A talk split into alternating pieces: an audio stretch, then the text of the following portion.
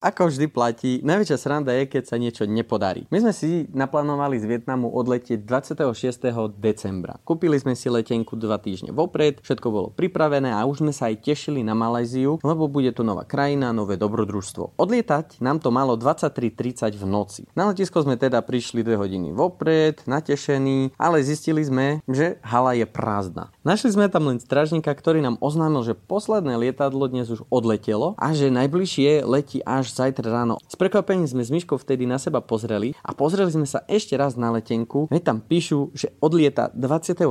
o 23.30. Jeden chlapík nám poskytol mobil, aby sme mohli zavolať do spoločnosti, od ktorej sme si kúpili lístky. Po 10 minútovom rozhovore a natlaku na spoločnosť, aby zistili, že prečo naše lietadlo nie je pripravené, som zistil, že máme na letenke iný deň odletu. Vtedy som trošku zbystril a pozrel som si pre istotu celý dátum, kde stálo 26. ale januára.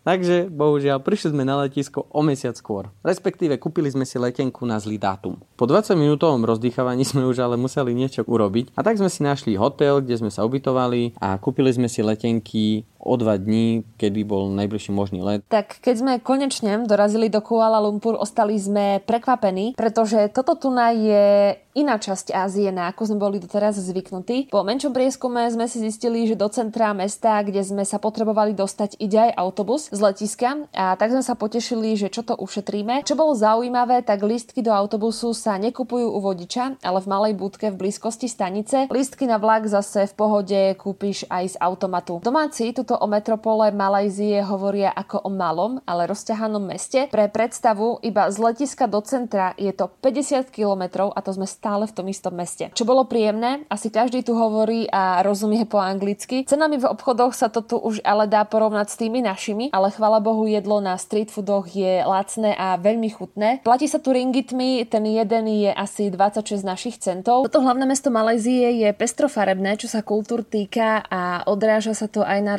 rôznych druhoch kuchyň, ktoré sa tu dajú testovať. My sme zo začiatku túžili po niečom tradičnom, malajzískom a tak sme ochutnali ich národné jedlo, ktoré sa volá nasi lemak. Je to rýža varená v kokosovom mlieku, podáva sa to so špeciálnou pikantnou omáčkou sambal a dostaneš k tomu aj polovicu vareného vajíčka, taktiež oriešky, uhorku a celé dokopy to chutí tak sladko, pikantne, výborne. Toto jedlo je v Malajzii už veľmi dlho a zaujímavosťou je, že inak sa to servíruje na raňajky. To môžeš vidieť na trhoch v malých taštičkách z banánových listov a zase na večeru to dostaneš už tradične na tanieri. No a túto pochuťku na silemak jedli hlavne farmári a ľudia, ktorí ťažko pracovali na poli a to kvôli tomu, aby od rána boli zasítení a aby načerpali čo najviac sily